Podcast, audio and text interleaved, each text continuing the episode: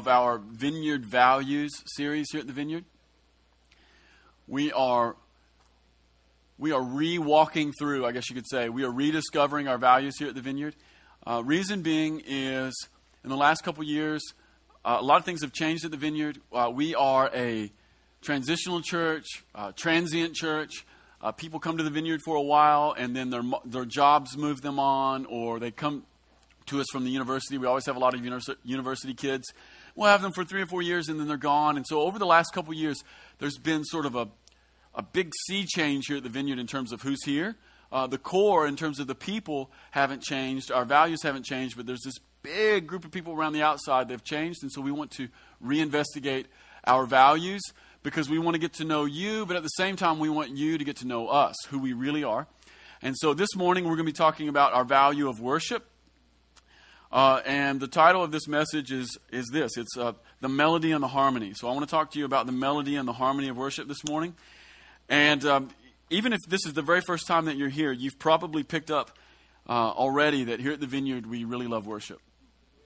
Um, we love we love worship here at the Vineyard. We love loud guitars, and if it were up to me, they'd be louder. Uh, at the Vineyard, we don't want to hear the drums; we want to feel the drums. Uh, if it were up to me, we would feel them more. Uh, sometimes people come to me and they complain. They say it's too loud at the Vineyard, and I tell them you know what? It's loud at the vineyard because we like it loud, and because there's 120 other churches in town that are really quiet. And if you want a quiet church, you're welcome to go there. Uh, and that's nothing against you or those other churches. It's just that we're the loud church. And we're the loud church because we like being loud. And because we found that there's a part of God's heart that is opened up when the people of God express it with some volume. We love worship. If it could be louder, we would do it that way.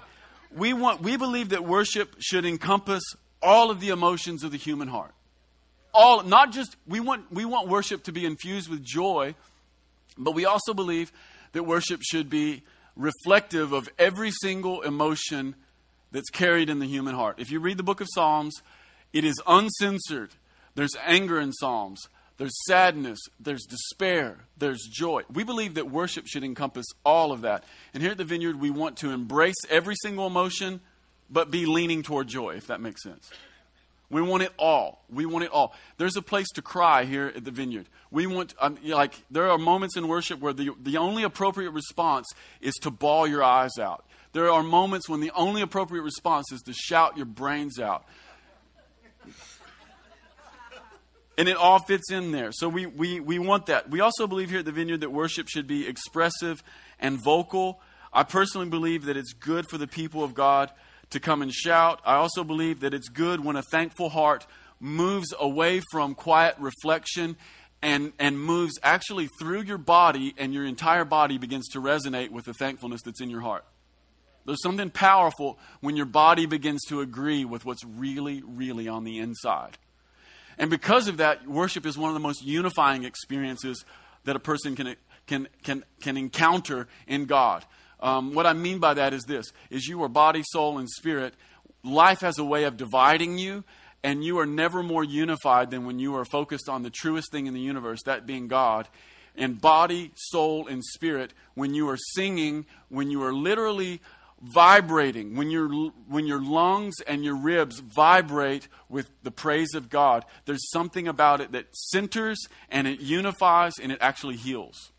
There's a kind of healing that you will never get apart from vocally letting the internal quiet thankfulness of your heart come out with some volume. And so it's good for our bodies to resonate with praise and thanksgiving. So we love that stuff here at the Vineyard, but I also want you guys to know that we also recognize that worship is more than a song. It's more than a 30 or 45 minute set here on Sunday morning. Worship is a whole life. Worship is your waking and your sleeping. Worship is your laughing and your crying. Worship is your working and your resting. Worship is your living and your dying. That was almost a poem. It's pretty incredible. Um, but it's your whole life, and it's all of it before God. What worship really is, it's the yielding of one's life without limits or reservations to God. That's what worship is. It's to say, God, you can have my entire life. I hold nothing back from you. I'll hide nothing from you. I give it all to you. So the worshiper isn't necessarily one who can sing great. The worshiper is the one who can let thankfulness do its deep work so that everything is illuminated by the presence and goodness of God. But what does it mean to be a worshiper? It means to let everything be illuminated by the presence and the goodness of God. You realize most believers, I'm not even talking about unbelievers, most believers don't have an adequate experience with the presence of God. They understand that God is a concept, they understand things about God here, but it never touches them here. And when we're talking about the presence of God here at the vineyard, we're really talking about the awareness that God is near. What is worship? It's, it's becoming aware that God is near you and He's always near you. He's never not near you. Even when you're sinning, even when it's the worst sin possible, He's right next to you. He never, ever leaves you. Ever. Ever. And not only that, but He's good. It's not just that God is near us, but it's the illumination that God is near and that He's good and that He's been kind to me and that not every single thing I have in my life is because I was good and smart and big and strong and out strategized everyone else. In fact, what I have is a reflection of God's nearness and His goodness to me. That's what it means to be a worshiper. It means to wake up to it wasn't all me, but it was God being kind. And so, in that way, the worshiper is the one whose heart has become aware of the kindness of God. And so everything I do, everything I say, every task, every relationship, every victory, every defeat, every trial, every trouble can be offered to God. And, and this is an idea that is essential to a kingdom understanding of worship. And it's captured and it's distilled for us in one of the passages we're going to read this morning, Colossians 3:17. What is worship? This is what worship is. And whatever you do, whether in word or deed, do it all in the name of the Lord Jesus, giving thanks to God the Father through him. Whole life, whole life. See, it's important to notice right here that it's possible to live this sort of life of worship in every kind of context. Like a worship life and a worship lifestyle can be lived in any sort of context. You can be a banker and, and be a, great worshiper. You can be a mechanic and be a great worshiper. You can be a teacher you can be you can be a congressman and live a life of worship. You can you can you can be a stay-at-home mom. You can train animals. You can you can assemble parts for some sort of a assembly line job. You can work in a factory. You can work it doesn't matter where you're at. It's possible to engage in life and engage with God in such a way that it becomes worship to him. And not only that, this is really also important to notice. I want you to to pick this up. In the kingdom of heaven, God is less concerned with your occupation and he's more concerned with your heart. Everybody says, oh, yeah, right. Amen, brother. But nobody hardly believes that. And the reason I know they don't believe that is because people come into my office and tell me all the time. See, in the kingdom of heaven, there's a holistic approach to life, and it's holistic in the sense that it that God's kingdom and its interactions with your life can't be contained or compartmentalized. It has a way of spilling over into every other area, touching things and affecting them. There are no divisions. There is no such thing as the spiritual life and the non spiritual life. There's no such thing as the spiritual life and the non spiritual life. You can be a scientist and be just as spiritual as any pastor. In fact, you are just as spiritual. If you're a biologist and you give your entire life to discovering what's going on in the cell and what's happening in the mitochondria if you get a breakthrough if you study if you work and you and you make a discovery there it is worship it is spiritual it belongs to god he receives it just like the pastor who studies the bible there's, there's, there's nothing off limits. And so, one of the things that we see about the worship life is it's about living fully human. It's about living fully engaged with our families. It's about living fully engaged with our jobs. It's about living fully engaged in our communities. It's not living some, of, some sort of like pseudo super spiritual life where I do super spiritual things sometimes and then other times I do unsuper spiritual things and then I'm wrecked because I feel divided. Garbage. That's garbage. Absolute garbage. The reason I, I, get so passionate about this one particular point is because every single year I have college kids who graduate and they come and talk to me. And after we chat for a while, one of the things we find out is that the only reason they got a Christian ministries degree is because they did it out of guilt, thinking that the only way they could really love God was if they get a pastor degree, when they, what they really wanted to do was be a writer. As if writing is unspiritual and pastoring people is spiritual. Garbage. Absolute garbage. And so, what is the worship life? It's, it's the life that realizes that God is near, He's incredibly kind to me. Do whatever you want. It's for you, Jesus. I'm going to study my brains out for you. I'm going to work and I'm going to sweat, and it's going to be you. Every time a drop of sweat falls off my forehead, it's for you. And He'll receive it as such. Now, the truth is, this morning I've sort of begun at the end or to put it more precisely, I've started with the harmony when I should have begun with the melody. That's what this message is about this morning. This message is about the harmony and the melody, and I've got a little video clip I want to show you guys that sort of makes the point.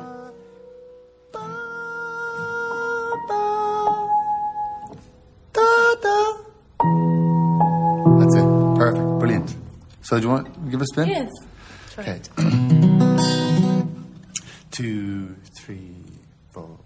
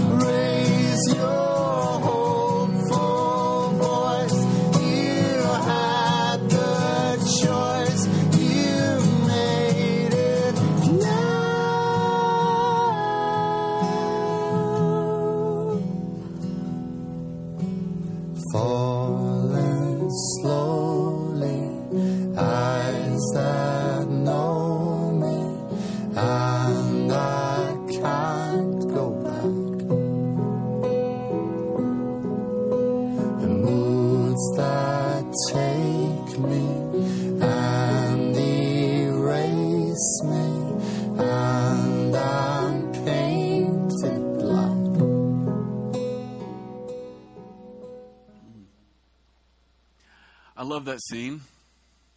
You know why that scene is so beautiful? Because it's perfect harmony with perfect melody. I've watched that movie several times. It's one of my favorite movies. It's a, it's a movie called Once. I highly recommend it. Um, has the F word in it a lot, so if you're offended, don't watch it. But it's amazing. And this this scene is so beautiful because it's perfect harmony with perfect melody.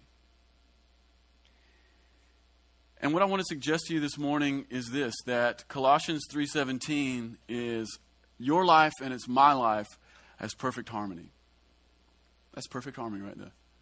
To do whatever you do, whether in word or deed, in the name of the Lord Jesus, giving thanks to God. But I don't know if you're aware of this or not, but no one sings harmony solo.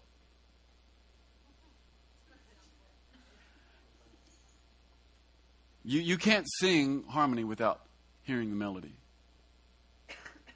And so, what I want to tar- start talking about right now is I want to talk about hearing the melody so that you can live your life as perfect harmony. And so, staying in the same chapter, we're going to read a few verses, verse 12 through 17. Perfect melody leading to perfect harmony. Here we go. Therefore, as God's chosen people, holy and dearly loved, Clothe yourselves with compassion, kindness, humility, gentleness, and patience. Bear with each other and forgive one another if any of you has a grievance against someone. Forgive as the Lord forgave you. And over all these virtues, put on love, which binds them all together in perfect unity. Let the peace of Christ rule in your hearts, since as members of one body you were called to peace. And be thankful. Let the message of Christ dwell among you richly as you teach and admonish one another with all wisdom through psalms, hymns, and songs from the Spirit, singing to God with gratitude in your hearts. And whatever you do, whether word or deed, do it all in the name of the Lord Jesus, giving thanks to God the Father through him. See, in order for us to live our lives as perfect harmony, the first thing that everyone has to do is you have to hear the melody. And before we talk about hearing the melody, the first thing I need you to realize is this is that the world is full of melody. There's all kinds of melodies in the world. And if you end up listening to the wrong one, you'll end up singing a disastrous song.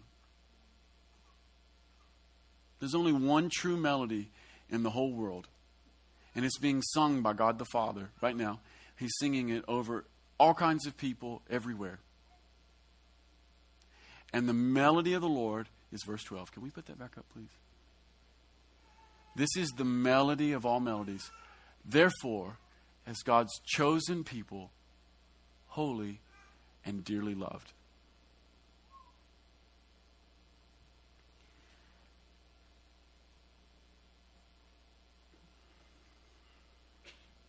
The melody of all melodies is that we are God's chosen people, that we are holy, and that we're dearly loved. And I want you to notice that the melody begins with God, and He alone carries the tune, and that tune is a song of love toward us. And the really, really sad thing is, especially in the church, is that the church is filled with people who have read the lyrics but never heard the tune. And so they've never encountered the proper context for the word and the affection of God. It's like reading a love note but never meeting the person. It's like giving a Skype kiss but never touching the actual lips.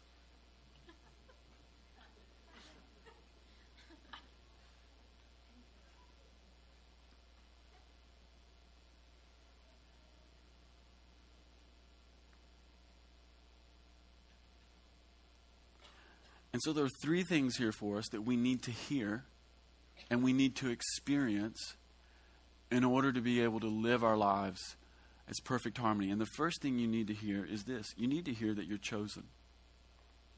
God is singing this over all kinds of people everywhere. In fact, He's singing it over everyone. You're chosen. You're absolutely chosen. And when God chooses people, He chooses them in weakness. So God chooses you in your weakness. He chooses you in your brokenness. He chooses you in your jacked upness. He chooses you in all of your shortcoming, all of your shame, all of your ridiculousness, all of your bitterness, all of your anxieties, all of your stuff, all of the things that drive your neighbors crazy. Every time you've screwed it up, all the ways you can't balance your checkbook, all of the ways that nothing ever quite works out right. God sees you and is unoffended by any of it, and He chooses you. I know you guys have heard another gospel. It's a false gospel. It's a false gospel. God looks at you, He sees you just the way you are, and He begins to sing a song over you, and it is, I choose you. It, that, is, that is the gospel. There is no other gospel. You, it, it, I don't care what you're into, God is not afraid or offended by anyone's stuff ever, ever, ever. He just, he sees it, takes it all in. He's unafraid of it, unaffected by it, and he still chooses you. It says in 2 Peter chapter 3 verse 9 he says, "He is patient, not wanting any to perish, but everyone to come to repentance." What's that about? He chooses you. He's chosen everyone. And there's some th- theology out there that says he's only chosen a few people. It's called the elect. Hogwash. He's chosen everyone. Not everyone will choose him. He's chosen everyone. Furthermore, God sent Jesus out of heaven into, into the earth, living a body. And when Jesus showed up on the planet, it's God's letter to the earth forever and ever and always, I choose you. It's a song that's been sung since the dawn of time and has increased in volume for 2,000 years. There is one song. If you don't hear it, you'll screw your life up. You'll never, ever, ever harmonize. It will be dissonance your entire life until you hear, I've been chosen by God. And not here either. I'm talking right here until you, until you hear the Father sing his one and only verse over you. And he has a verse for every single person. You're chosen. Even though you're weak, even though you're rebellious, you're chosen. Even though you smoked weed, you're chosen. Jesus just he just comes through the cloud. He's like,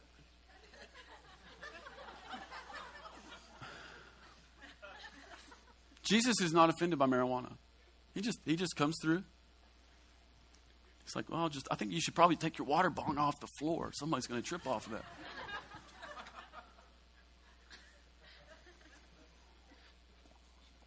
the second thing you need to hear is this: You're holy. You're holy. Some of you are thinking, no, wait a minute. I'm a miserable sinner. Which is it? Yes. but mostly you're holy. Um, by the way, it's not that you will one day be holy either, it's that you're holy right now. It's a mystery. I want to read this. It's also in Colossians chapter 3, verse 3. It's a total mystery. Chapter 3, verse 3. For you died, and your life is now hidden with Christ in God. How is it that you're holy? You died, and your life is hidden with Him. And I've heard great theologians talk about Colossians 3, chapter 3, and the longer they talk about it, the less sense that any of it makes. Why? Because it's a mystery. I don't get it. But somehow, faith causes you to be hidden in God. And when you're hidden in God, you're like Him. You're like, and by the way, it's not legal. One of the great travesties of, of, of preaching in the last 300 years is that it's reduced salvation and the gospel down to a legal standing. Hogwash. It's relational. The gospel is more like marriage than it is like court. If you take it to court, you disaster. It's, it's more like marriage. You get hidden in God. You get you get related to him. You get his DNA. Suddenly, his blood starts running through your veins. You're a different person. And by the way, just because it doesn't feel like it's true doesn't mean it isn't true either. It's like this.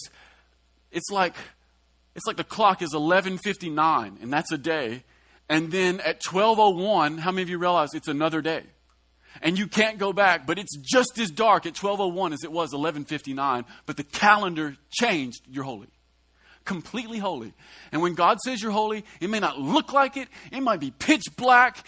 It may be the middle of the night. It may have looked like just like it was two minutes before, but the calendar's changed. You can't go back to yesterday. You're holy. It's not something that's going to happen. It is something that is happening. The dawn is going to come up. The sun is going to rise on your life. You're going to be completely different.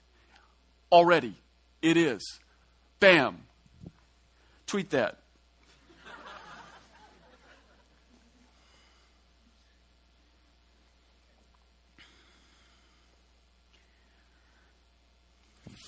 You see, darkness is becoming increasingly obsolete. You know why? Because you're holy. God has shared his life with you. He's so generous. This is the melody of the Lord. And then finally, it's the song of all songs. It's that you're dearly loved. Can we put that back up there? I just want you to see it. You're holy and you're dearly loved. This is the melody of the Lord. It's the melody of all melodies. It's the love of God. And the love of God is so different. The love of God looks like this the love of God is that everyone in the world was his enemy and he came and he laid his life down on the cross. That's the love of God. It's that God shows up and he doesn't punish people. That's the gospel. The gospel is that people don't get what they deserved. And human history is full, over and over. We could read one book after another. Human history is full of, of moments where people punish other people and give them what they deserved. And God shows up, and He is so gracious, and He is so kind, and He is so loving. He shows up, and He gives people what they do not deserve. And in fact, He takes everything on Himself, everything that you've ever done, everything that I've ever done, He takes them on Himself, and He says, You're mine, and I love you. And not only that, but one of the greatest gifts in all of life is that you were born. Just to be born is an enormous gift from God, and it's an enormous demonstration of love. Why? Think about this. Because before you were born, God knew that you were going to be a train wreck. He knew that you were going to be a train wreck. He knew that you were going to hurt other people. He knew that you were going to be hurt. And he knew that you were going to live your life running away from him and doing everything you could to get away from him and to, and to live a life that's utterly separated from heaven. He knew that you were going to be like that. And for the chance to know you and love you, he allowed you to be born. It's phenomenal. The love of God. He, he is singing a melody over people right now, and it is the, it is the melody of the Father one of my favorite verses, I, I used to hate this verse, um, is Zephaniah chapter 3, verse 17. It says, He takes great delight in you, and He rejoices over you with singing. See, I used to hate that verse because I didn't want God rejoicing over me or singing over me. It seemed a little icky. But one of the things I've come to realize is, is that it's amazing. And one of the things that you need in all your life is you need to encounter the God who sings over you. And right now, he's singing over people, and he's singing his great love. He knows you're broken. He knows you're weak.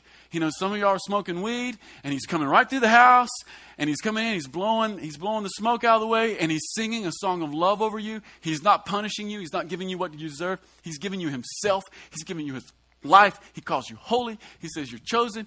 And he shows up and he comes to Nicole's house and he just says, Nicole, I love you. And by the way, when the scripture says that he rejoices over you with singing, how many of you know that he, re- to sing, the, the reason people sing is because words wouldn't cut it anymore. Like you sing when your passions are so great that words spoken or written down won't cut it anymore. And so he shows up and he just says, Nicole, I love you so much. I'm crazy about you. I'm, I'm just crazy about you. And then he breaks into song over your life, and he just can't even help it. And he sings over you, and he's been singing over you since before you were born, and he's singing over you now, and he'll sing over you forever. And he just sings over people. And he finds people who are completely wrecked, and he sings over them. And the key to life is to wake up just enough that you can hear the Father's voice, not speaking, but singing because there's delight in singing. He's singing over people. The person that you can't stand, he sings over them. He takes great delight in them. The person that you wish would die and go to hell, he's like, I love that guy. I totally love that guy. And he's singing over him right now. The guy who's the most jacked up, whoever the most jacked up guy in Campbellsville is right now, the Lord, Jesus, has chosen that guy, whoever that guy is, wherever he's at, he might be here. It's quite possible. Here at the vineyard, we have rogues. Just hang out. But wherever that person is, the Lord is singing over them. He's not just saying, I love you, He's singing it. It's, it's, I, it's, I, it's, it is, it is gospel. It's the singing God because His passions are so great, words wouldn't do anymore. Broke my pen.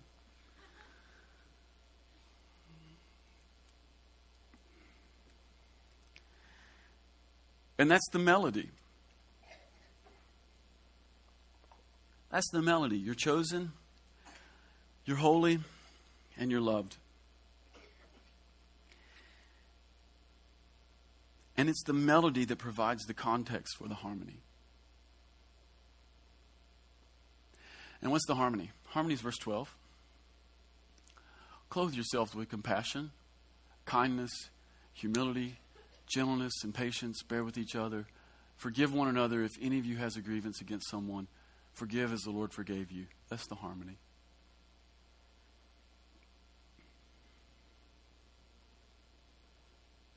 You see, the melody of God provides the context for the harmony. And I want you to notice something in verse 12.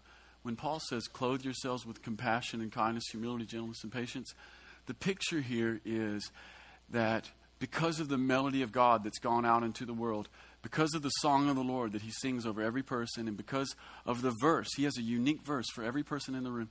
because of, uh, because of this song and because of the melody, the picture here is that God has provided for every single person on the planet a new closet.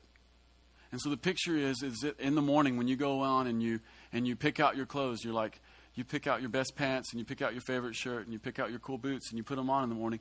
The picture here is that God has provided a way for you to put on some other things.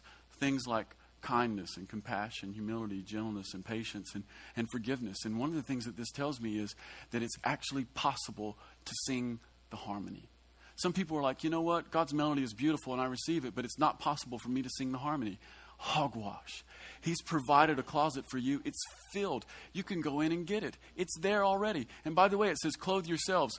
The implication is that Jesus will not clothe you. Clothe yourself.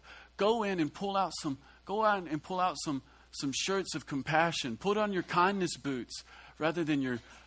I was going to say something else, but you guys have already figured it out. Put on some humility. Glenn has a song. Put on humility like an overcoat. Gentleness and patience. It's actually possible to live in this. It's actually possible to sing harmony with the Lord. So the first part is you have to you have to hear the melody and the second part is you have to be willing to sing the harmony. Part of being willing to sing the harmony is giving up the right to sing the melody.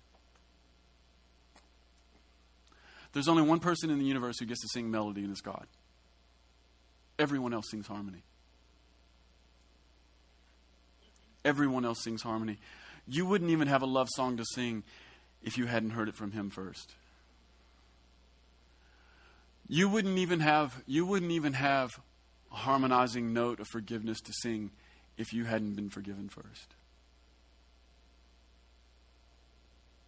And so, living a life of worship, living a life of perfect harmony with the Lord, means hearing Him sing over you, but it also means giving up the right to be number one, giving up the right to be the lead, giving up the right to sing melody, and taking on the place in the choir and singing harmony with Him. And how do we sing harmony? We sing harmony by bearing with each other. We sing harmony by forgiving. It's interesting to me that the harmony of true worship is communal in nature and it has to do with brothers and not God. Like, we love worship here at the vineyard. We love it. Like, we want to go for it more. And we love coming in and we love singing to God. But one of the most fundamental pictures of worship we have in the New Testament shows us that what we need to hear is the melody of God over our life.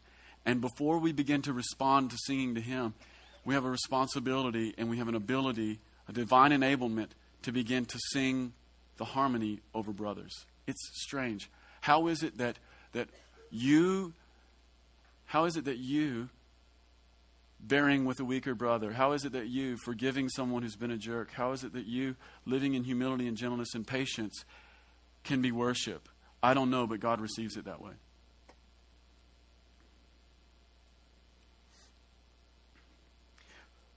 Forgive whatever grievances. That's what it says in my translation. It says, forgive whatever grievances. It means anything and everything. Nothing is too traumatic for forgiveness. Not only that, but what's been done to you, it pales in comparison to what you have done to God. And He gladly forgives you. So it's possible there's forgiveness garments in your closet, even right now. So being a worshiper means hearing the melody, and it means being willing to sing the harmony. It means loving others the way that we've been loved. And that's the harmony of all worship.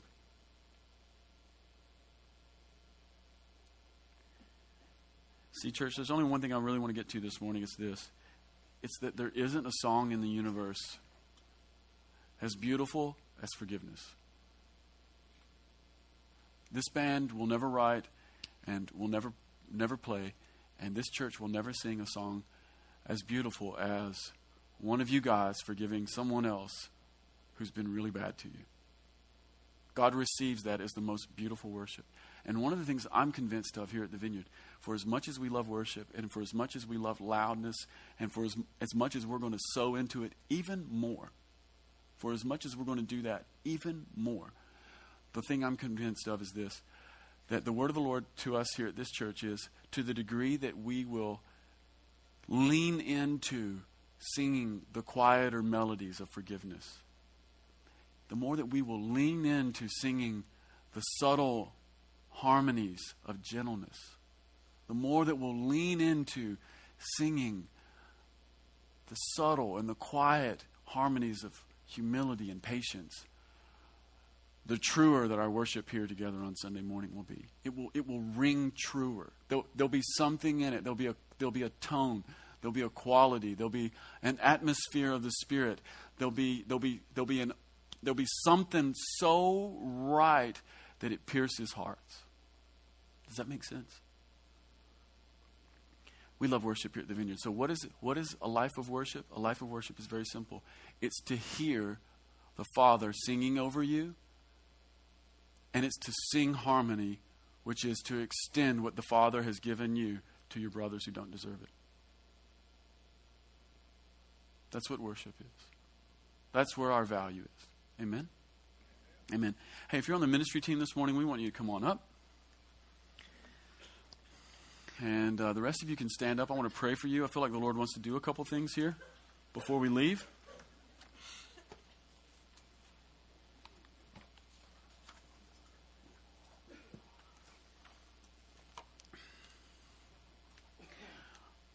couple things I feel like from the Lord. Number one, I feel like that while I was speaking this morning, even even right now, when I'm talking about hearing the melody of the Father sung over you, that you're chosen, that you're holy, and that you're dearly loved, I feel like there's a lot of people in the room who have never heard that melody. That the love of God is simply it's a math problem. It's academic. It's academic knowledge. It's it's an intellectual understanding. It's stuck in the brain, never touched the heart. And if that's you this morning, I want to invite you to come up and to receive prayer. These are people who have been trained to, to just pray with you, not at you. And um, the God want, and God wants to convince you beyond your intellect that He loves you, and He wants you to feel it in the heart. By the way, an intellectual gospel is of zero value. An intellectual gospel is of zero value because it favors the smart. And God is more generous than that.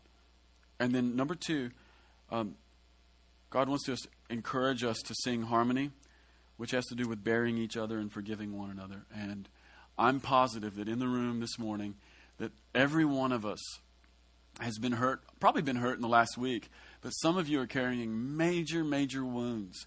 And your worship to God is being is being muffled. Uh, there's not a clear tone, and the reason there's not a clear tone is because there's never been forgiveness. You've never sung the forgiveness note. Until you sing the forgiveness note, every other note you sing will be muffled. And so God wants to encourage you. Uh, and the good news this morning is that there's actually grace to do it. Your closet is full of forgiveness. You can put it on anytime you want. So I want to pray for you, and when I'm finished praying, if you need ministry, you need to come up. Why don't we do this? Put your hands out in front of you. This is Total Vineyard. We're going old school here. John Wimber style.